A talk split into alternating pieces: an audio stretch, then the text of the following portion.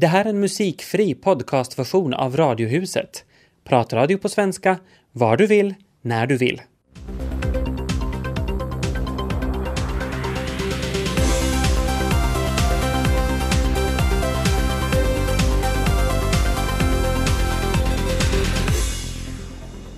Vad ska man ta sig till när någon mobbar på jobbet? Och vad om det är chefen som mobbar? Vi träffar en som kan ge goda råd. Och Angry Birds får konkurrens av arga brudar, men eh, det ligger ganska mycket allvar i botten här. I Radiohuset med Tobias Larsson och Ami Lassila. Välkomna med!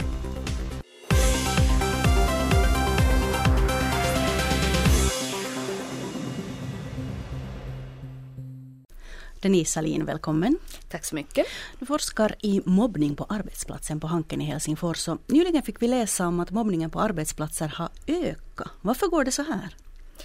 Det här med att mäta förekomsten av mobbning, så det är alltid en ganska komplicerad fråga egentligen för att man kan säga att det är två olika saker som kommer in här. För det första det här med hur mycket negativa handlingar någon utsätts för på sin arbetsplats. Men sen också det här att hur benägen är man att klassificera de här egna upplevelserna som mobbning? Och det påverkas förstås också i hög grad av hur mycket man överlag, har hört om det här fenomenet och hur acceptabelt det är att tala om sådana här erfarenheter. Så det här med att verkligen mäta skillnader över tid, det är ganska komplicerat och då borde man kanske titta närmare på just förekomsten av enskilda handlingar snarare än, än bara det här hur många som upplever sig mobbade. Mm. Så då är det någon som kanske kan märka att det här som pågår så det är faktiskt mobbning när det talas om det. Men vad mm. är då mobbning? Man skulle säga att det är ett mönster av negativa handlingar som man utsätts för. Det handlar om att trakassera någon, förolämpa någon, socialt exkludera någon, negativt påverka någons arbetsuppgifter. Och det är egentligen inte med handlingarna i sig som nödvändigtvis säger om det är mobbning eller inte, utan det är mer fråga om hur mycket av de här, hur ofta man utsätts för dem. Vi kan råka ut för enskilda negativa handlingar, många av oss. Det är när det blir regelbundet som det då är, är mobbning. kan du säga några exempel på så här negativa handlingar? Eh, det kan vara fråga om rykten och skvaller. Det kan vara fråga om att man blir socialt utfryst på sin arbetsplats. Det kan också vara fråga om att någon undanhåller information så att man kommer att misslyckas med sina arbetsuppgifter eller att man överlag blir förlöjligad i samband med sitt jobb. Så många olika uttrycksformer. Mm. I vilka situationer så växer den här risken för mobbning på, på jobbet? Det som kan anses vara speciellt stora risker är om det finns mycket oklarhet. Om det är oklarhet gällande ansvarsfördelning, gällande förväntningarna eller kanske man upplever motstridiga förväntningar i, i sitt jobb. Det är att kommunikationen överlag fungerar dåligt. Också det att det är mycket osäkerhet, det blir revirkamper, det blir kamper om, om knappa resurser och så. Och att det finns en ska säga, kultur som eh, godkänner att man tar till alla medel.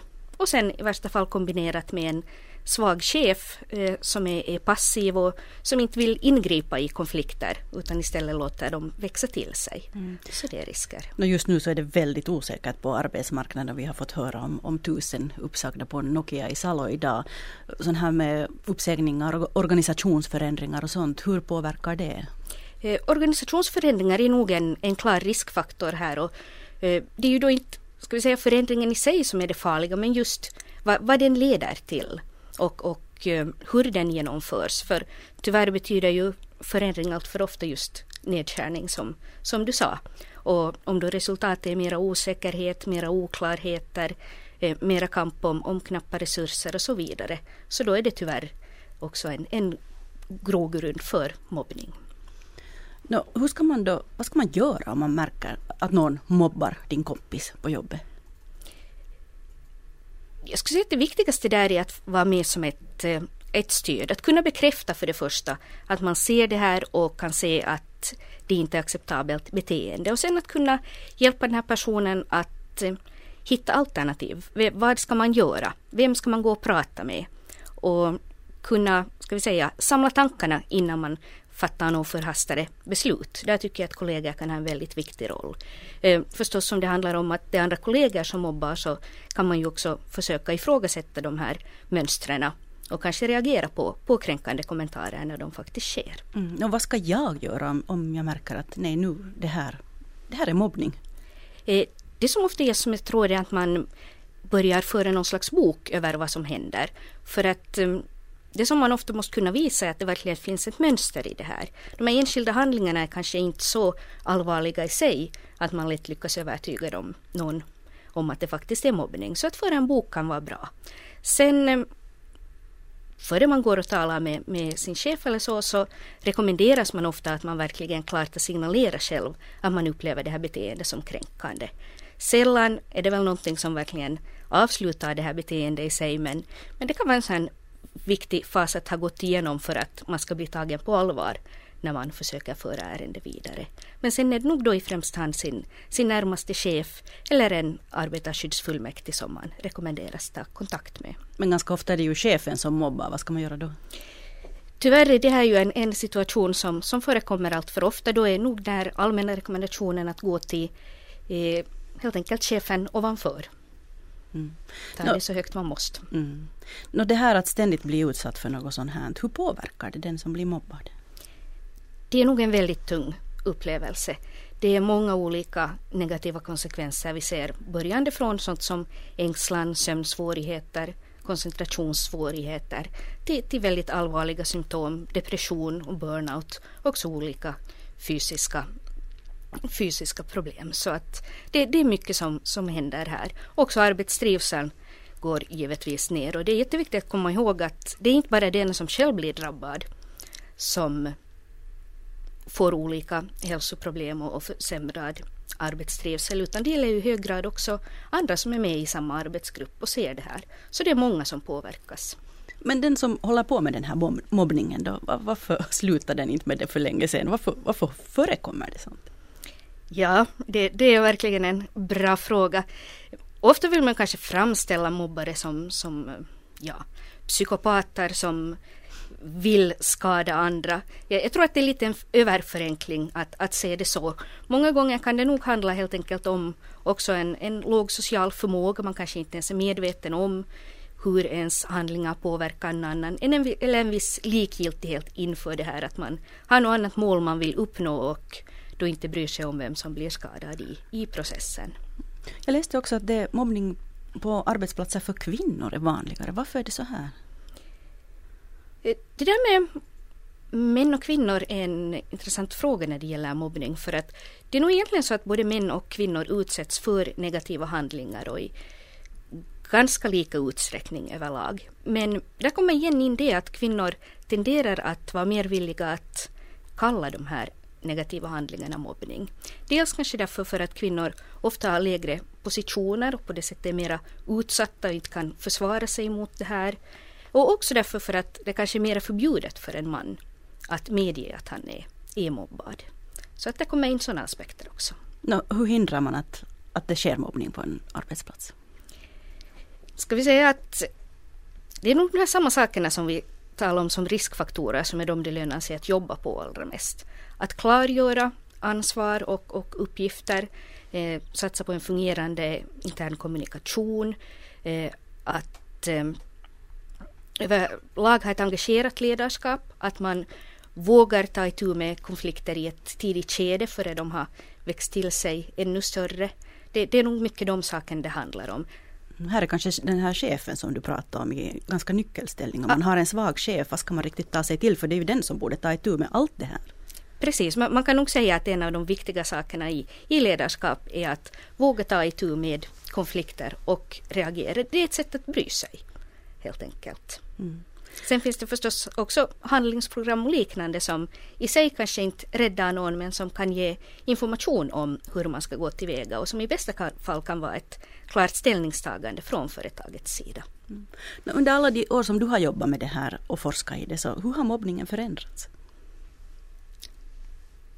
Jag kan kanske inte säga att mobbningen i sig har förändrats så mycket under de här åren men det som man ser en jätteklar skillnad i är nog den här medvetenheten om mobbning. Ännu när jag började studera det här i slutet av 90-talet så var det många som tittade förvånat på mig när jag sa att jag sysslar med forskning om mobbning på arbetsplatsen. Men sånt kan väl inte finnas? var ett svar jag kunde få. Och idag är det nog väldigt annorlunda det här. Man, man talar om det, det finns en större medvetenhet om det och det kan visserligen leda till att siffrorna också blir högre än i studier. Men jag tycker i alla fall att det är en väldigt positiv sak att man talar om det, för det betyder också att man kan på ett helt annat sätt vidta åtgärder och jobba för att minska det. Mm. Varför började du själv forska i det här? Eh, jag har väl alltid varit intresserad egentligen av, av både företagsekonomi och psykologi. Så det här med att studera hur människor fungerar i organisationer, vilket man verkligen gör när man studerar mobbning, så det blev en väldigt bra kompromiss som jag har varit nöjd med.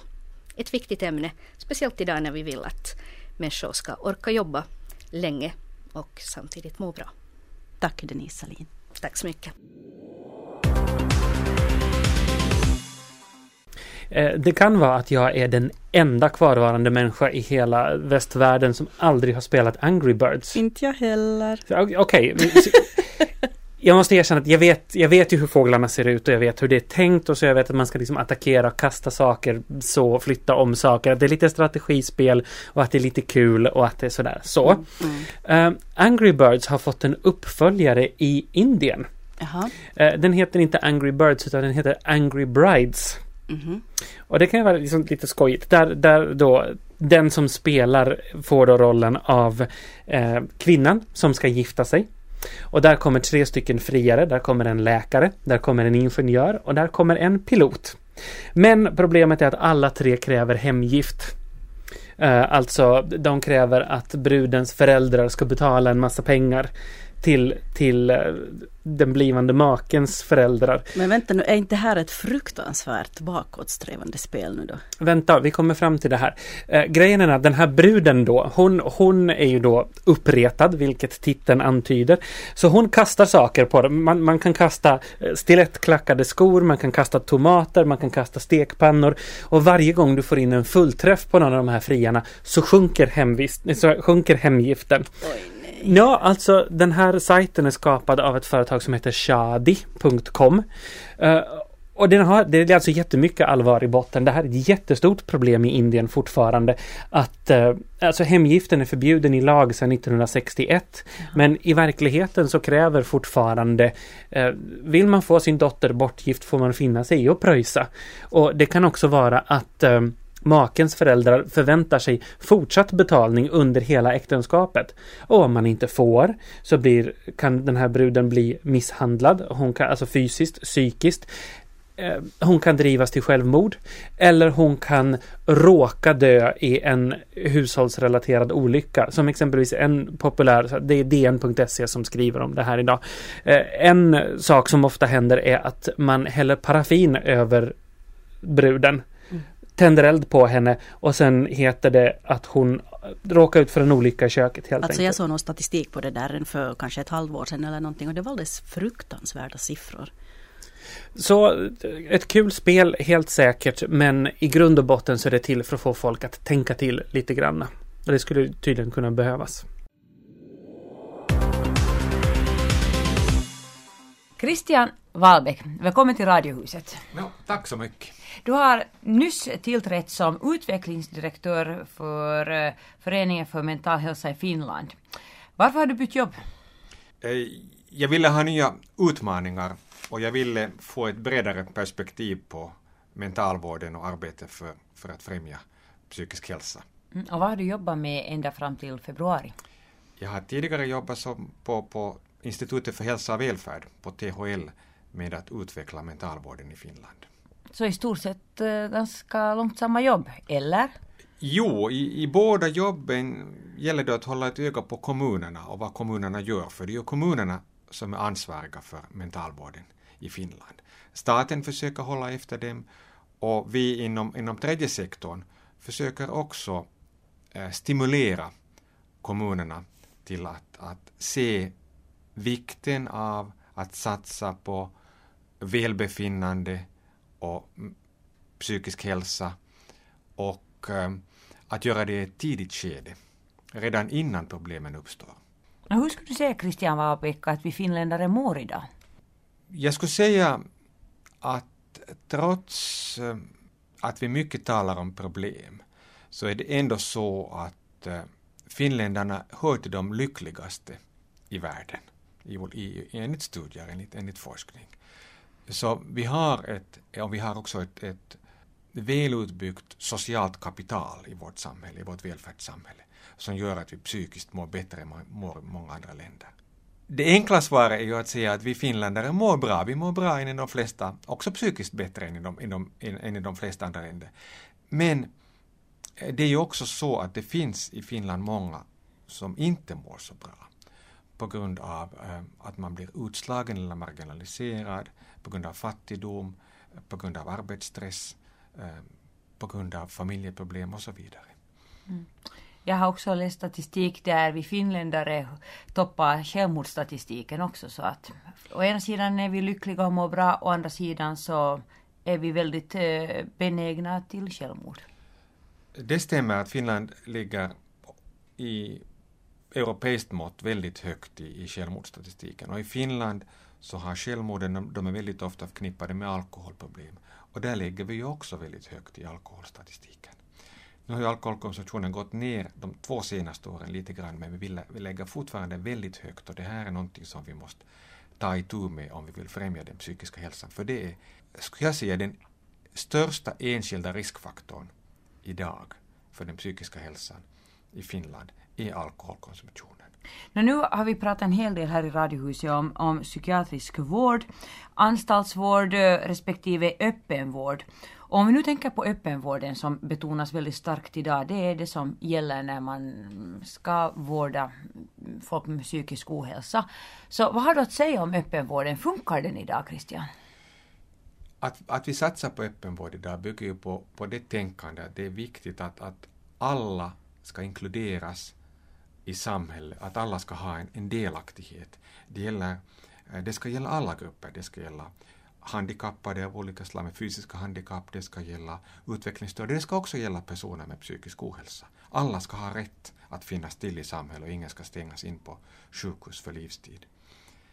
Vi har utvecklat öppenvården i Finland, men vi är nog bara halvvägs. Vi skulle behöva en, en mycket mer varierad öppenvård som eh, arbetar på individens villkor och inte på systemets villkor. Vi behöver ju förstås öppenvård dygnet runt. Vi behöver uppsökande öppenvård. Vi behöver öppenvård för de som har multipla problem, som, som kanske både har eh, drog och alkoholproblem och, eh, och psykisk ohälsa. Så att eh, vi har eh, mycket att jobba på. Vi behöver mycket mera dagverksamhet, vi behöver mycket mer alternativ till sjukhusvård, eh, vi behöver mycket mera mobila enheter, mycket mera jourenheter, en mycket mer flexibel öppenvård. Det ska inte bara vara en, en mottagning dit man får en tid om tre veckor. Det är en eh, vrångbild av en, av en fungerande öppenvård. Mm. Men då, om, om det är så här så, då blir ju inte öppenvården speciellt mycket billigare än anstaltsvården och nu är det ju det att i kommunerna vill man ju spara pengar på all vård. Och just den här psykiatriska vården så har ju blivit i kläm, i synnerhet den. Det blir inte speciellt äh, mycket billigare, det stämmer. Mm. Men pengarna går till rätt ändamål. Pengarna går inte till att upprätthålla hotellfunktioner, till väggar och byggnader och, och, och allt det som hör till ett sjukhus som kostar väldigt mm. mycket. Utan, utan pengarna, om vi satsar på öppenvård så går pengarna faktiskt mest till själva vården. Mm, då talar vi om det som för detta chefläkaren på Ekåsens sjukhus sa att, att öppenvård ska vara sjukhus utan väggar. Ja, det kan man säga. Det ska finnas, om man är riktigt, mår riktigt illa, psykiskt illa, så ska man ha möjlighet att få hembesök flera gånger i dygnet. Det är en välfungerande öppenvård. No, på vilket sätt kan ni från Föreningen för mental hälsa i Finland vara med och sporra till eh, bättre mm, vård för, för folk som mår dåligt?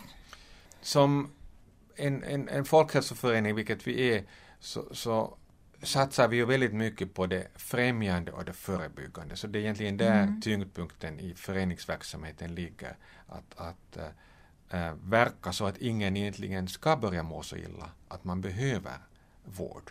Äh, och vi vet att ett sånt här förebyggande arbete är, är effektivt. Vi vet att till exempel depressionerna så kan man äh, förebygga 30 procent genom ganska enkla tidiga åtgärder. Och hurdana till exempel?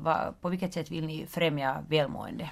Vi har till exempel ett program för skolorna som, som heter eh, Välbefinnande i skolan där vi erbjuder eh, skolan, eh, lärarna, eleverna och föräldrarna eh, kunskap och, och, och åtgärder som, som främjar det psykiska välmåendet, psykiska välbefinnandet mm. i skolan. Vi har ett program för företagare. Företagare är ju en grupp som har väldigt hög stressfaktor i, i arbetslivet. Vi jobbar tillsammans med företagarföreningarna på att stödja företagarnas psykiska hälsa, hjälpa dem att handskas med, med stress och, och de motgångar som ibland kommer när man, när man jobbar som privatföretagare. Eh, så vi jobbar med olika, olika sektorer eh, för att eh, främja den psykiska hälsan och, och förebygga psykisk ohälsa. Och sen utbildar ni visst också folk? Vi utbildar, vi har ett utbildningscentrum där vi utbildar både psykoterapeuter som, som alltså ger samtalsbehandling.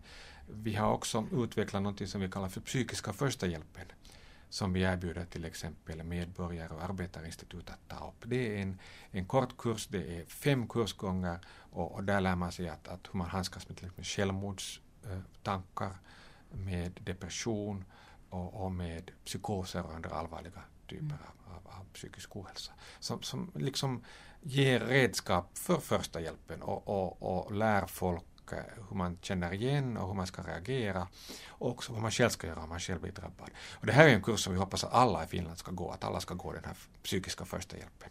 Den finns också på, den finns både på svenska och finska den här kursen. Att det låter jättebra men jag undrar, hur kan en förening som ni, jag menar, hur finansierar ni all verksamhet? Varifrån får ni pengar ni då? No, föreningen är hundra år gammal så, så till lycka har vi ju fått lite testamenten vi har ett, ett litet eget kapital men, men vår största finansiär är ju Penningautomatföreningen. Så det är Penningautomatföreningens medel. Vi får ungefär 4 miljoner euro per år. Tycker du, Christian Warbeck, att det är bra eller illa att eh, tredje sektorn alltid ska komma in och hjälpa där inte kommunen och inte ens staten räcker till? Nej, det här är ju fel. Alltså det är ju så att kommunerna ska ta sitt ansvar för mentalvården. Det är klart att, att, att det är en del av vården och det ligger på kommunernas ansvar. Och, och vi föreningar, vi ska bidra med medborgarverksamhet, med, med, med främjande och förebyggande, men det är ju inte föreningarnas uppgift att ta hand om vården, det är kommunernas uppgift. Och som nybliven, nyutnämnd utvecklingsdirektör, så Christian Wahlbeck, vad har du för idéer nu? Hur ska du förändra föreningen för mental hälsa och hur vill du utveckla den vidare? Jag vill eh, ta tag i de stora problemen som finns inom den psykiska folkhälsan. Dels eh, vill jag att vi ska arbeta mycket med självmord, att förebygga självmord. Vi, kunde, vi vet ju att en del självmord, ganska många självmord i Finland görs med eh, skjutvapen och att, att vi kunde till exempel samarbeta med eh, olika jägare organisationer och, organisationer inom det eh, området hur man, hur man, eh, gällande hur man förvarar vapen och hur man, hur man känner igen personer som går i självmordstankar. Men det är bara en idé. Jag vill eh, också satsa på att, att eh, alla i Finland ska få grundkunskaper i hur man sköter sin egen psykiska hälsa. Vi vet ju alla ungefär hur man ska äta för att må bra. Vi vet, vi, har, vi känner alla till kostcirkeln. Men, men känner vi till dygnscirkeln för hur vårt dygn borde se ut för att vara balanserat, att det ska finnas tillräckligt mycket med sociala kontakter, det ska finnas tillräckligt mycket med sömn, det ska finnas tillräckligt mycket med kreativitet för att vi ska må bra. Det ska, den ska inte heller, vår dygnscirkel ska inte heller vara alltför ensidig. Tack ska du ha, Christian Wahlbeck. Tack. Och det var Tina Grönros som intervjuade.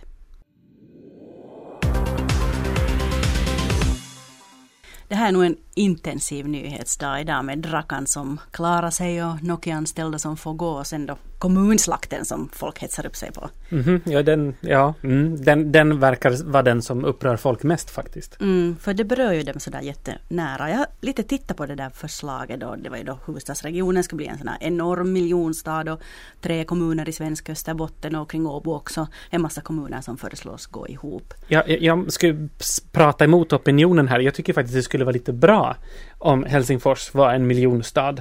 För då skulle man ta lite större på, mer på allvar sådär internationellt. För jag menar, det tycker du är viktigt. Nej men i praktiken är ju Helsingfors en miljonstad. Varför skulle det inte vara det liksom i realiteten också?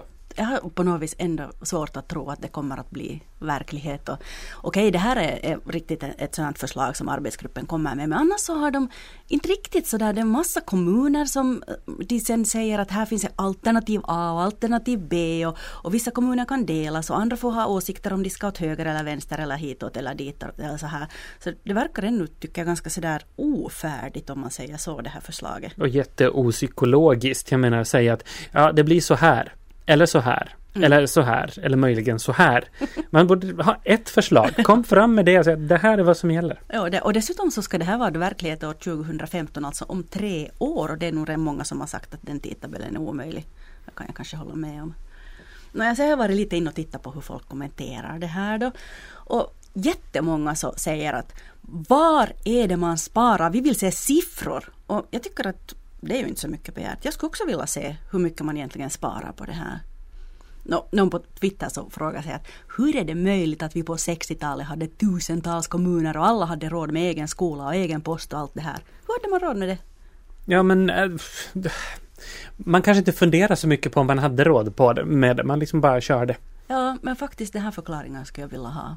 Sen tittar jag på Vasabladet och där är en del ledsna över att små byar dör ut och det har ju varit ett ganska starkt argument det här med att folk har en egen stark identitet, att de hör hemma någonstans och nu tas det här ifrån dem. Ja, fast, fast jag kommer ju från en sån där, i Sverige så gjorde ju sådana här kommunsammanslagningar på 50-talet och på 70-talet. Så jag kommer från, eh, eller innan jag föddes så var min lilla by Källmo kommun storkommun som det ironiskt nog kallades.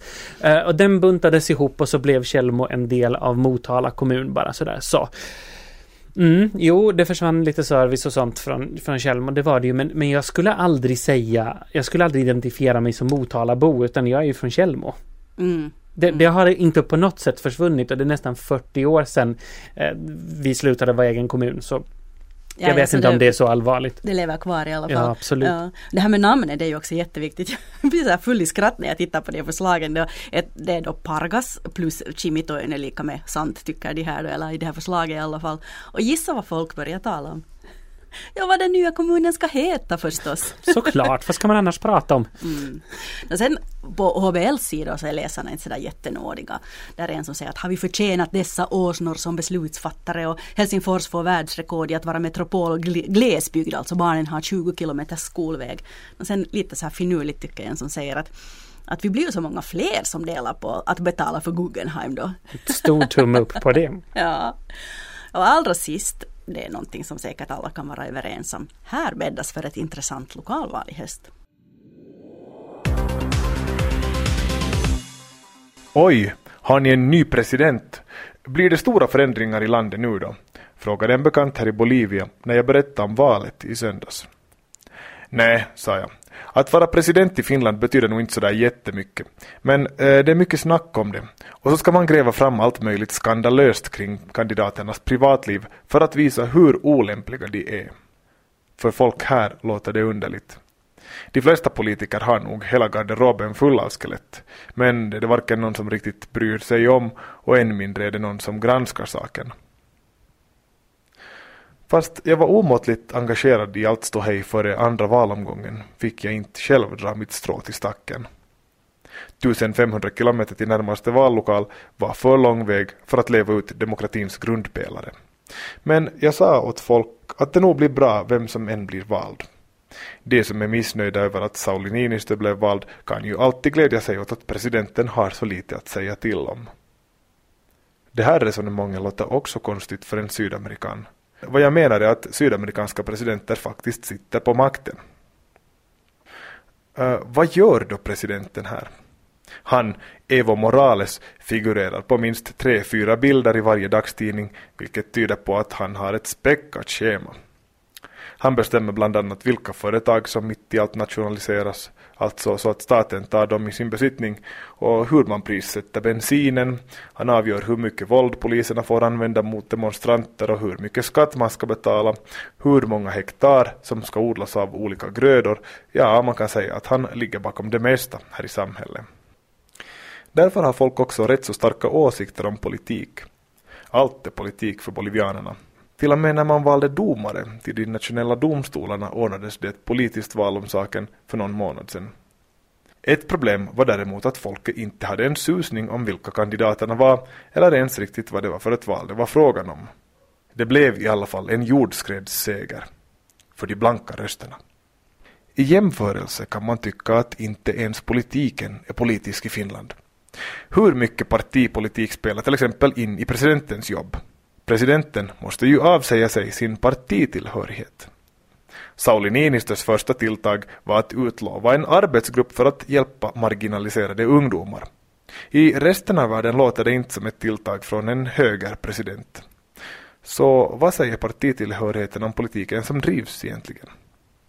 I den här delen av världen är det närmast tvärtom. Vill du ha någon form av jobb inom staten är det säkrast för dig att skriva in dig i partiet. Annars har du små möjligheter att klara dig professionellt inom den offentliga sektorn. Och det har varit snabb omsättning på presidenter här. Flera presidenter har bara varit inne på kontoret och vänt. Och en dag, den 21 juli 1978, hann man ha hela tre presidenter vid makten. Då blir det bråttom med kampanjen. Nu efterlyser jag ju varken en enväldig diktator, en starkare partipolitisk profilering eller en snabbare omsättning på presidentposten. Utan närmast kan man ju tacka att vi sist och slutligen har det så bra ställt i Finland att samhället rullar på rätt bra oberoende vem som sitter vid styret. Visst har vår regering och riksdag en hel del att bita i nu när både ekonomin och det europeiska samarbetet svajar. Men frågan är, när ska vi kalla in presidenten och lösa knutarna? Mårten Wallendal heter jag som är kolumnist idag och jag börjar allt mera luta åt att vi kunde ha en kung som galjonsfigur i Finland.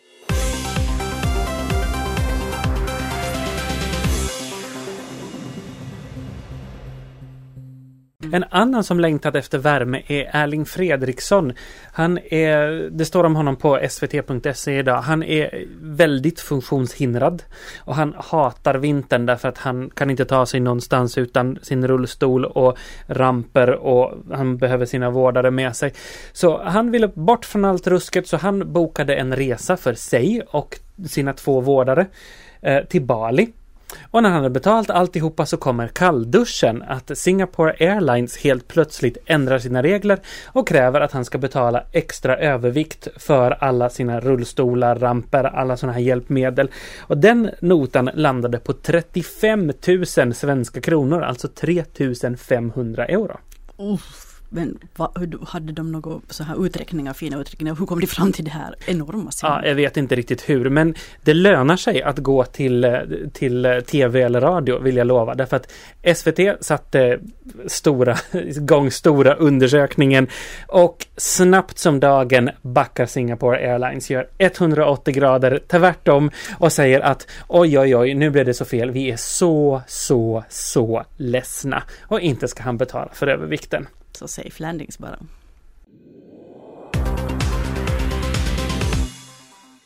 Kommunsammanslagningar, tralala, det har ju pratats ganska flitigt om det idag. Mm, jag säga. också.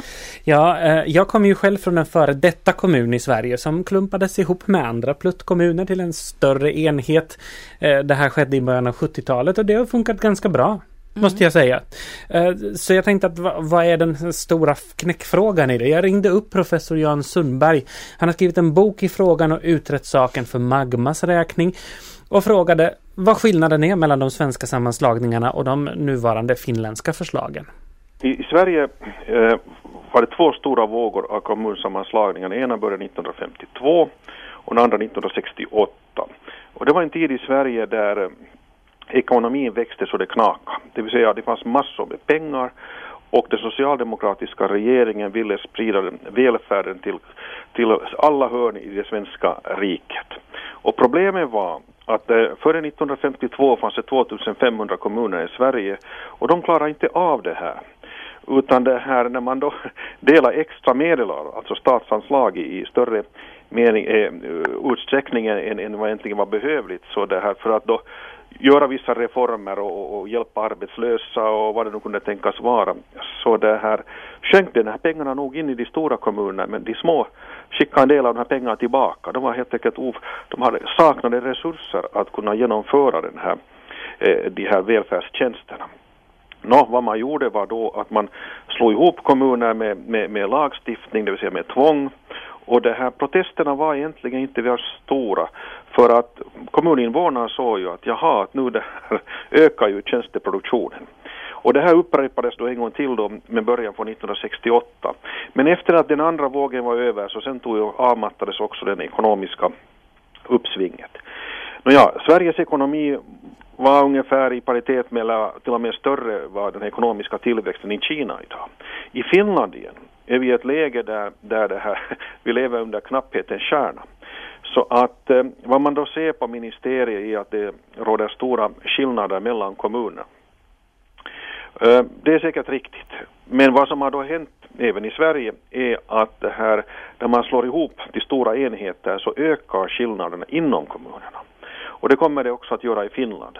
För att det är en väldigt dyr affär att slå ihop kommunerna och det här framförallt vad det gäller förvaltning, det är datasystem och ja, det är väldigt mycket som ska synkronisera.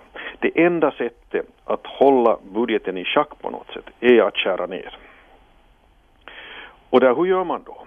Nå, om vi tänker oss att vi har en, en, en, eh, ett kommuncentrum och många kommuner och kring det slås ihop med det här så betyder det då att, att tjänsterna centraliseras. Det vill säga att i de här små kommunerna som ligger perifert så de kommer att gå miste om sin, sin barnomsorg, sin eh, skol, lokala små skolor, ja, olika former av tjänster. Och de får söka sig till kommunens centrum. Och då kan ju kommunen hävda att vi följer lagar och förordningar vad det gäller då skyldighet att, att upprätthålla skola och överhuvudtaget eh, sociala tjänster och hälsovårdstjänster i kommunen.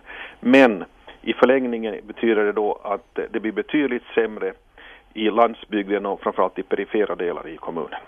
Vad är positivt då med sammanslagningen av kommuner i Finland? Ja, jag har väldigt svårt att säga. Jag, jag kan inte vara väldigt kategorisk i alla avseenden. Förstås kan det, finns det kommuner som, som har, det, har det kämpigt och, och det här och är granne till en, en relativt förmögen kommun och, och, kan se fördelar med det här. Så man kan, helt kategorisk, kategorisk kan jag väl inte vara. Men jag skulle ändå vilja efterlysa att man skulle gå in för en modell som till exempel man har på Åland. Det vill säga att lyfta upp hälsovård som en dyr affär eller och gymnasialutbildning, kanske miljö och möjligen något annat till, till en, eh, en, en övergripande funktion som, som delas av många kommuner. Och eh, valet i det organet som, som, som då styr över det så kan ske då samtidigt med kommunalval. Då ska vi få en, en förvaltning på två olika nivåer. Och det här det skulle göra möjligt att de små kommunerna kunde överleva. Okej, de har lite mindre att bestämma om, men samtidigt vet vi ju att det finns funktioner som behöver en stor befolkningsmängd och, och det här utan vidare hör hälsovården till det, vilket redan idag är fallet. Men det är inte speciellt, speciellt det här eh, demokratiskt genom att det, det sker genom kommun, kommunalförbund och, och så vidare. Hur stor är risken att de här mindre kommunerna som klumpas ihop i större kommuner tappar av sin egen, eh, av sin egen särart, av sin egen personlighet? Alltså, det, det, finns ju en reaktion mot det här också i de små kommunerna, i små enheter. Och det betyder närmast då att folk går samman och bildar byalag och, och, och olika frivillig verksamhet. Och det ser man väldigt positivt på, att jag har ser där att, att, att folk kommer samman och det sett ur ett demokratiperspektiv så, så kan det tänkas vara bra. Men jag vill påstå att demokratin överlag försämras i en stor kommun, det vill säga när demokratin försämras. Och att eh, det som förut hörde till kommunens eh, uppdrag att sköta om i, i, i den här kommunen så hamnar just i de perifera delarna kanske mera i händerna på frivillig arbetskraft. Och det här det blir ganska betungande för de här människorna att här, eh, agera med, med, med, med frivilliga krafter. Det kan lyckas i vissa sammanhang och det behövs bara små händelser att någon flyttar från orten eller något annat så, så, det här, så ramlar verksamheten ihop. Så att eh, Jo, min konklusion är att eh, visst kan vi romantisera om frivillig, frivilligt arbete, men eh, ska det verkligen vara så att landsbygden och den perifera delen av landet sköts med frivillig arbetskraft och kommunernas centra sköts av offentliga tjänstemän. Det sa professor Jan Sundberg apropå den eh, föreslagna, det nya förslaget till kommunsammanslagningar i Finland. Idag funderar jag igen kring några nyheter. Tusen Nokia-anställda sägs upp i Salo, medan svenska statsministern Fredrik Reinfeldt tycker att vi ska jobba fram tills vi är 75 år. Alltså det är någonting som inte stämmer här. Han kanske inte menade att just de i Salo skulle jobba tills de var 75. Nej, men vi alla. Och det kan ju hända att Nokia tar jätteväl hand om de här tusen och att de faktiskt, de flesta av dem hittar ett nytt jobb. Men mitt i allt det här när folk lever i en sån här verklighet av att man är permitterad, man får sparken.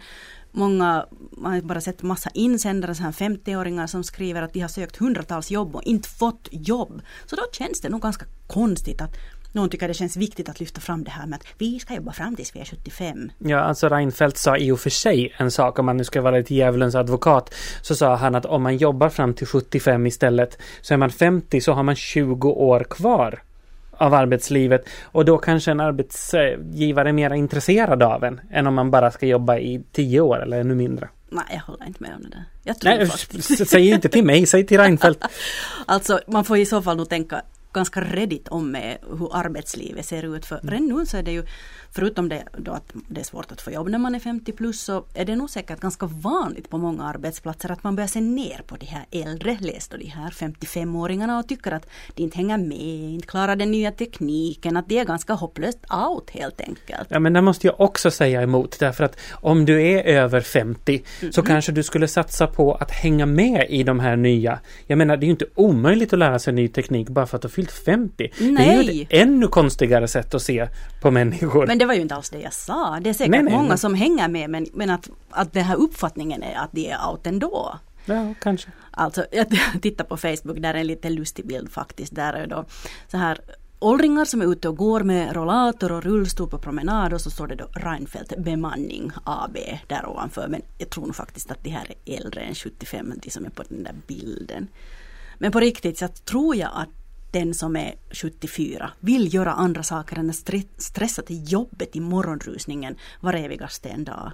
Det har kanske att göra med vår syn på jobb också. Jag menar om man kan sitta hemma mm. och jobba så kan man säkert jobba när man är 74. Mm, och det förstås har att göra med vad man gör om man läser mm. och forskar och skriver och allt det här. Så, men, men det är ju inte alla förunnat att ha ett sånt jobb ändå. Jag tycker att man kanske ändå borde fundera på det här med att, att de här plus 50-åringarna ska ha jobb och trivas med det och, och allt det här innan man börjar säga att jobba tills du är 75.